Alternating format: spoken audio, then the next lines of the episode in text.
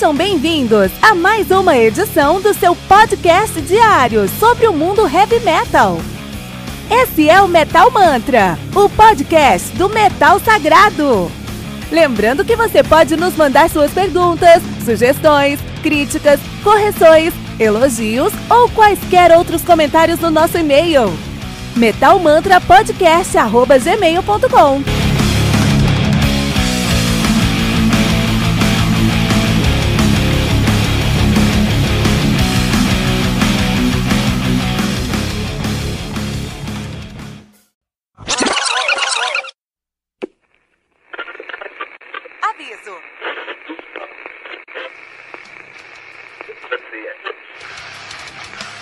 Antes de começar, avisamos que todo o conteúdo do Metal Mantra é Creative Commons. Por isso, músicas, links e podcasts citados nesse programa estão na descrição desse episódio. E caso você ouça algum barulho estranho durante esse episódio, não se assuste. Isso acontece porque eu estou gravando esse programa na rua. Só mais uma mágica que o Anchor FM fez acontecer.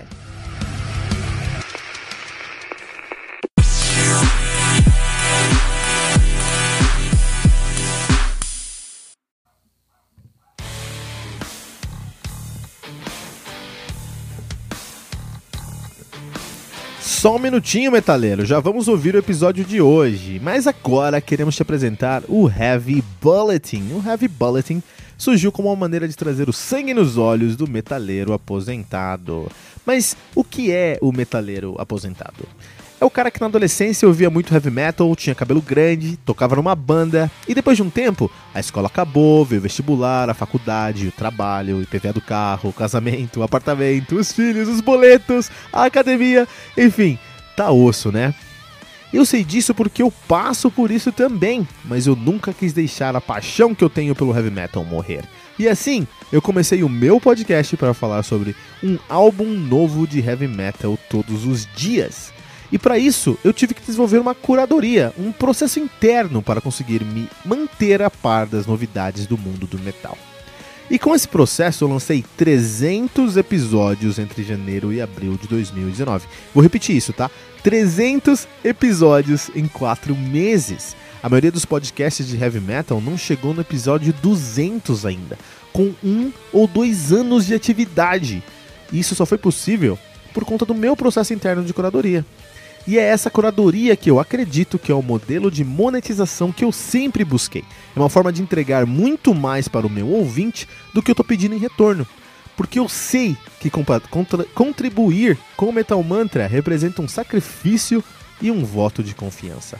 E a minha resposta para essa paixão do meu ouvinte é o Heavy Bulletin, o seu guia definitivo para o mundo do heavy metal. O Heavy Bulletin é uma newsletter semanal que você vai receber no seu WhatsApp com 4 colunas. Uma coluna de lançamentos, com 9 álbuns que saíram naquela semana, ou naquele mês, quando a semana estiver fraca de lançamento. Uma coluna de aniversário, com 3 álbuns que estão fazendo aniversário naquela semana. Uma coluna de garimpo, com 3 discos que são uma sugestão do Metal Mantra, sempre fugindo do óbvio. E uma coluna especial, que conta com uma lista de 6 discos, por exemplo, Power Metal canadense, Death Metal da Flórida ou Death and Roll americano. Todas essas sugestões vêm com uma capa, um texto descritivo e o link para o Spotify. Estamos falando de 21 discos que você pode ouvir todas as semanas, com o selo de curadoria do Metal Mantra. E quanto é que isso vai custar?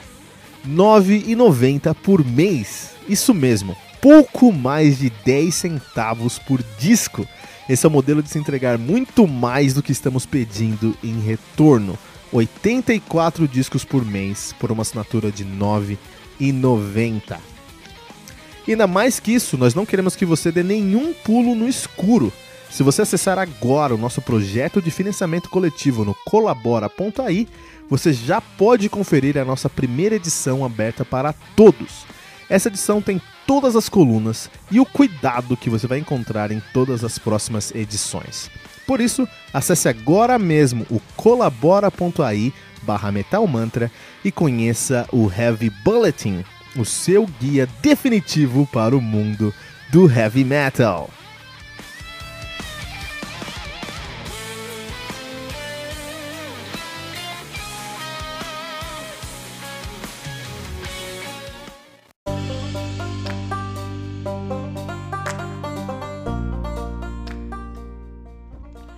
Sin After Sin, do Judas Priest, álbum lançado no dia 8 de abril de 1977 pela Columbia Records. Eu contei com 8 músicas, totalizando 40 minutos de play, como mandava o repertório lá nos anos 70, né? Judas Priest, que é uma banda de heavy metal, uma das maiores bandas de heavy metal da história. Os caras são de Birmingham, na Inglaterra, ativa desde 1970. Birmingham, que é a The Metal Land, né? Porque você tem ali o Black Sabbath veio de lá, o Judas Priest veio de lá, se faltou o Iron veio de lá. Se o Iron tivesse vindo de lá, meu, tinha que mudar o nome da cidade pra Birmingham Hell City. Na verdade, essa é Cotia Hell City, né? Em 69 e 70 eles assumiram o nome de Fright, que é um puta nome zoado, e eles mudaram, ainda bem. Imagina, uma das maiores bandas de heavy metal da história ser chamada de Fright. Fright em português é frete, só pra você saber. Nos anos 70, assumiram o nome de Judas Priest, estão nativa desde então, né? A discografia dos caras é muito extensa. Vamos falar sobre a discografia dos caras, se é de clássicos aí. Nós temos aí Rock-a-Rolla de 1974, Sad Wings of... Yes, o Rock-a-Rolla é o debut dos caras. Aí a gente começa a trilogia dourada do Judas Priest, que é o quê? Sad Wings of Destiny, de 76, Sin After Sin, de 77, e Stained Class, de 78. Sad Wings of Destiny, Sin After Sin e Stained Class, esses três álbuns são considerados os três melhores álbuns da história do Judas Priest, uma das melhores trilogias da história do heavy metal, tá? A gente tem o Killing Machine, de 78, o Hellbent for Leather, de 79, ambos álbuns são meio que o mesmo álbum. British Steel, de 80, Point of Entry, de 81, Screaming for Vengeance, de 82, Defenders of Fate, de 84, Turbo, de 86, Ram it Down. Turbo, ele usou a bateria eletrônica, só pra gente saber, tá? O nível que tava ali. E Ram it Down também. Ram it Down, de 88, Painkiller, de 90, que é por isso que tem que ter uma bateria impressionante para aquilo, para provar que não era eletrônica. Jugulator, de 97, Demolition, de 2001, Angel of Retribution, de 2005, Nostradamus, de 2008, Redeemer of Soul, de 2014 e agora o Firepower, de 2018. Então a galera fala aí que não tem mais rock bom hoje, rock morreu, acabou tudo. Eu discordo, eu acho que agora é muito mais difícil você ter uma banda bem sucedida de rock and roll, de heavy metal. De rock and roll é quase impossível, né?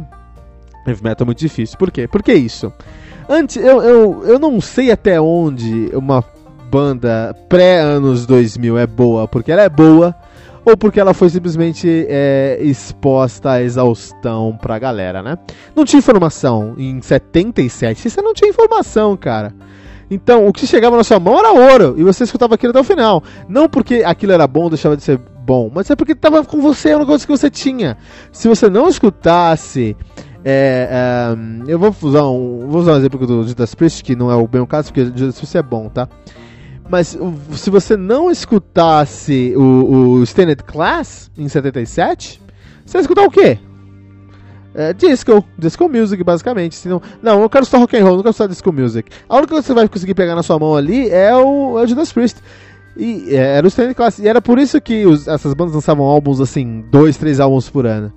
Porque quanto mais exposto você fica ao seu fã, mais você vai agregar valor pra ele ali,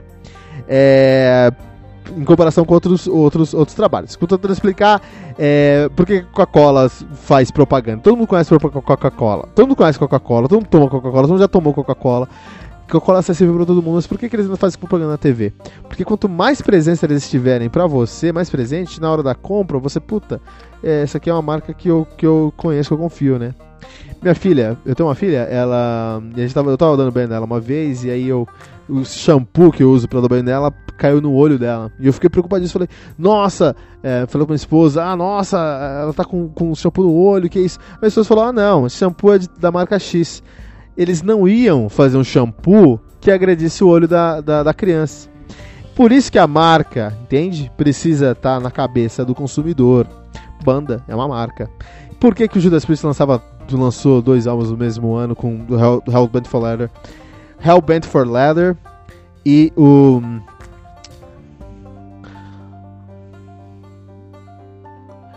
É o Killing Machine e o Hellbent for Leather. Por que eles lançaram esses 2 álbuns com nomes diferentes?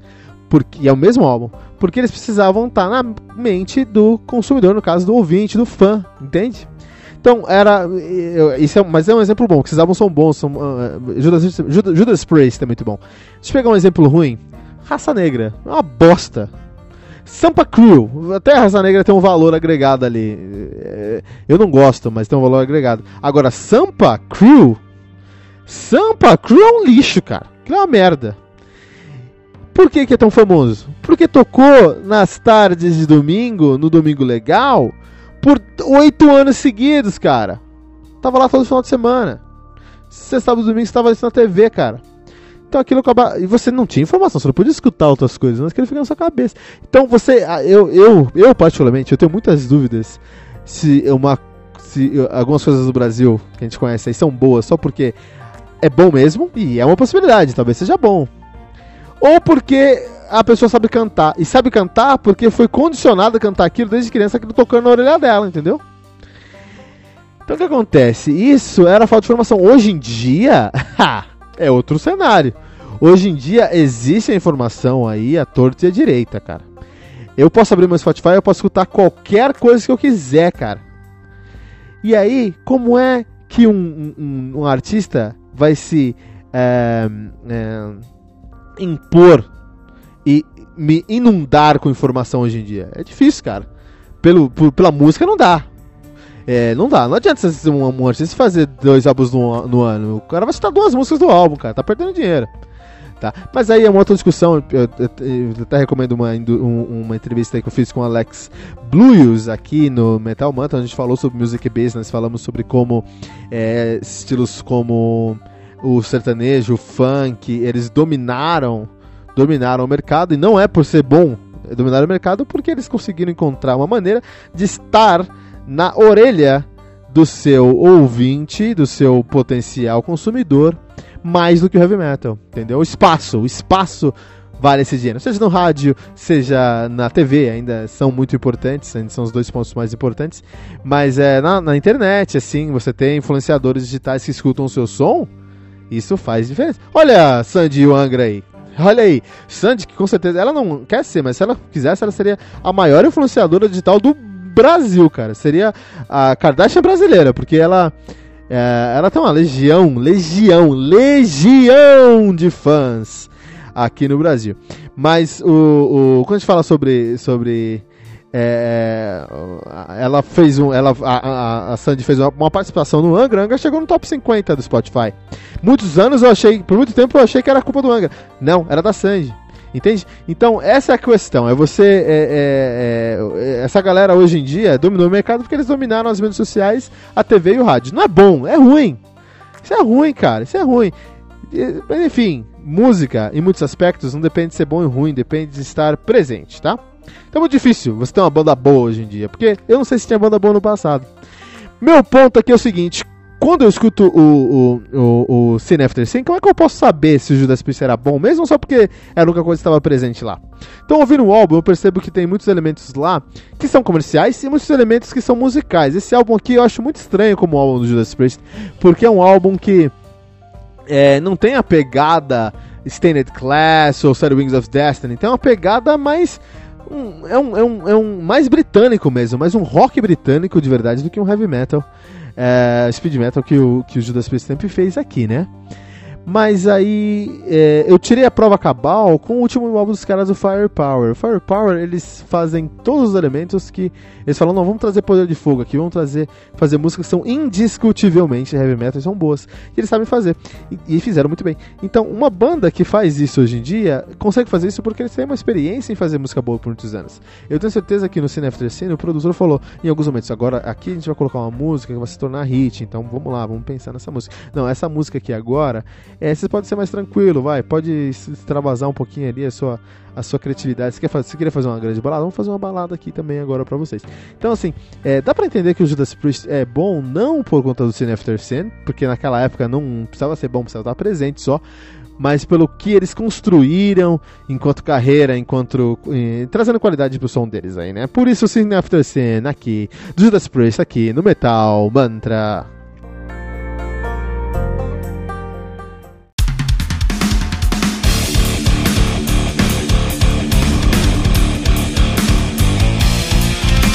Você ouviu mais uma edição Metal Mantra, o podcast do Metal Sagrado. Apresentação, Kilton Fernandes.